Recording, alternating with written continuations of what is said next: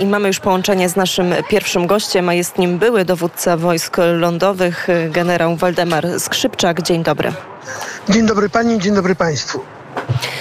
Panie generale, to zaczynamy od pytania podstawowego. Jutro bardzo ważny dzień na e, Ukrainie. Ostatnio też e, mnóstwo ważnych wydarzeń, między innymi zamach na Darię Duginę. Czego możemy spodziewać się jutro w Kijowie i w innych miastach Ukrainy? Należy się spodziewać tego, że Putin i jego wojska rakietowe zafundują fajerwerki w Kijowie i w innych wielkich miastach Ukrainy. Podejrzewam, że będą chcieli w ten sposób pokazać swoją niezłomną wolę zniszczenia narodu ukraińskiego i zniszczenia dorobku tego narodu i zniszczenia miast ukraińskich. Pewnie będą chcieli w ten sposób uczyć święta niepodległości Ukrainy i przy okazji e, zemścić się, bo tak twierdzi ich propaganda, za śmierć córki Dugina, który, e, która rzekomo zginęła według propagandy rosyjskiej z rąk e, ukraińskich separatystów. E, to jest ich cel i oni to będą realizowali jutro. Spodziewać się należy dużej ilości rakiet i to nie tylko jutro, ale i pojutrze też, bo podejrzewam, że to na dwa dni rozciągną z uwagi na to, że nie mają takich możliwości, żeby z tylu wyrzutni tyle rakiet odpalić, ile chcieliby odpalić. Panie generale, a zamach na Darię e, Duginę to pańskim zdaniem e, zamach e, Ukrainy, czy być może jakaś wojna wewnątrz e, jakichś, jakichś frakcji kremlowskich? Moim zdaniem zdecydowanie jest to walka wewnętrzna, są to porachunki wewnętrzne, a może nawet nie tyle porachunki, co walka o wpływy y, na dworze Putina, ponieważ wiemy, jaką opcję reprezentuje Dugin. Dugin jest twardogłowym, tym, który się opiera wszelkim zmianom, y, które mogłyby być wprowadzone w, na Kremlu w wyniku chociażby ustąpienia Putina, czy nawet jego zmiękczenia, ponieważ widać wyraźnie, że Rosja w wyniku sankcji, w wyniku tej wojny jest w coraz gorszej kondycji. Jednak jest, są twardogłowi, którzy nadal upierają się w jej kontynuowaniu, w jej eskalowaniu, nadal w mordowaniu narodu ukraińskiego i podejrzewam, że mm, ta opcja Dugina wspierana przez byłych, przez wojskowych, którzy twardo stoją za Putinem, Szojgu, Gerasimow, jednak mają wrogów wśród elit rosyjskich, które dostrzegają sens tego wszystkiego, co robi ekipa Putina i być może e, jest, jest ten zamach, to jest ich dzieło. Walka wewnętrzna. A w, takim razie, jeżeli udałoby się usunąć Putina z urzędu, to kto ewentualnie e, zamiast e, niego? Na pewno nie Miedwiediew, bo Miedwiediew, jak widać wyraźnie, jest marionetką, taką kukiełką, którą Putin gra i którą wysyła do mediów. Moim zdaniem w tej chwili my nie wiemy, kto jest w stanie e, przejąć władzę e, na Kremlu, ale na pewno są takie osoby, które predestynują do tego i które mają poparcie mm, elit rosyjskich, tych, które głównie są zwrócone w kierunku tego, żeby tej wojny nie kontynuować, żeby ustąpić, żeby nie skalować tego konfliktu zbrojnego bo e, widzą wyraźnie Rosjanie, że, że, że to jest bez sens, a wydaje się, że te elity, te nowe elity mają oparcie wśród oligarchów rosyjskich, którzy tracą ogromne majątki w wyniku tej wojny. Panie generale, ostatnio też dużo mówiliśmy o kontratakach ukraińskiego wojska. Mówiliśmy o, między innymi o uderzeniach na kierunku południowym, ale też jak spojrzymy na takie konkrety, no to jednak e, no, Ukraińcom nie udało się zdobyć, odbić może tak e, żadnego e, wielkiego miasta. Jak ocenilibyśmy tę sytuację na froncie? Znaczy generalnie widać wyraźnie, że mm, ma miejsce pas strategiczne. Żadna ze stron nie ma tej przewagi, która byłaby wymagana do takich e, działań ofensywnych na większą skalę. E, zarówno Rosjanie w rejonie łuku donbaskiego nie mają decydujących rozstrzygnięć, chociaż planowali e, na najbliższym czasie dojść do Bachmutu, to Kramatorska Słowiańska w wyniku obrony ukraińskiej nie ma takiego postępu, jakiego by oczekiwali widać wyraźnie, że tempo ich działania osłabło, ale jest to wynikiem tego, że część wojsk swoich przerzucili na kierunku południowy w obawie przez zaprowadzoną przez Żołyńskiego wielką kontrofensywę na kierunku południowym.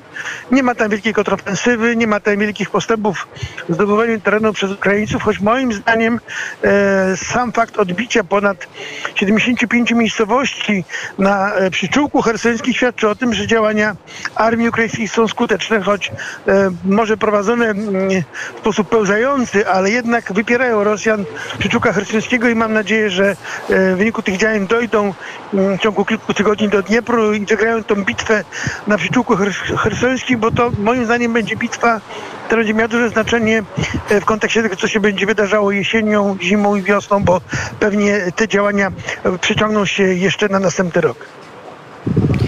Prawdopodobnie jesień, zima to będzie no, moment takiej stagnacji, a myśli pan generał, że ta wojna rozciągnie się jeszcze dalej, czyli na wiosnę i być może na lato przyszłego roku?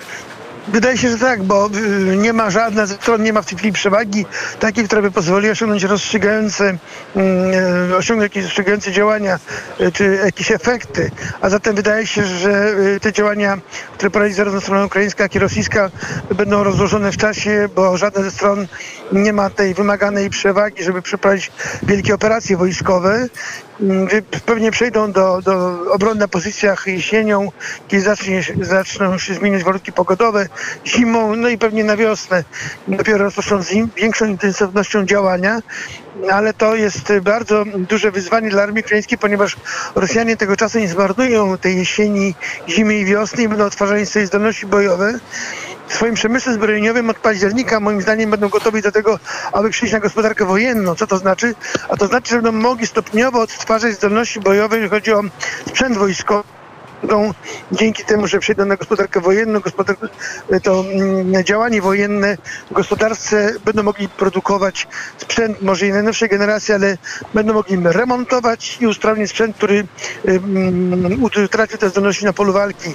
Jest to bardzo trudny czas, wielkie wyzwanie dla Ukraińców, żeby przetrwali ten czas i żeby również mieli możliwości y, prowadzenia skutecznych działań na wiosnę, bo powtarzam, Rosjanie czasu nie zmarnują, będą odtwarzali zdolności bojowe, będą brali rekrutów, będą brali rezerwistów, których będą chcieli na wiosnę wykorzystać do wielkoskalowych operacji.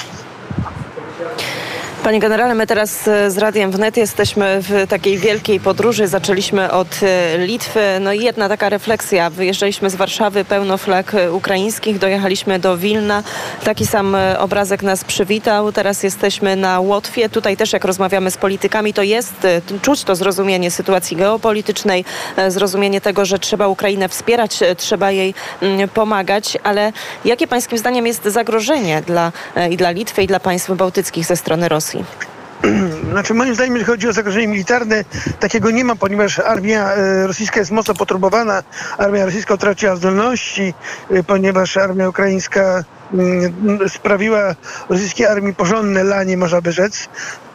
Natomiast y, ta armia, która była zawsze największym zagrożeniem dla, dla nas, dla krajów nadbałtyckich, dla armii polskiej, pierwsza, to była pierwsza armia gwardii pancerna, która w tej chwili nie istnieje praktycznie, utraci, została pobita przez armię ukraińską, więc militarnego zagrożenia dla nas nie ma. Natomiast największym zagrożeniem nadal to są działania propagandy rosyjskiej, która sieje niesamowite informacje, rozsiewa informacji, chociażby to, że Rosjanie znowu rozmieszczają kinżały w wodzie kaliningradzkim nasze media, nasi politycy politycy grzmią, że znowu jesteśmy zagrożeni.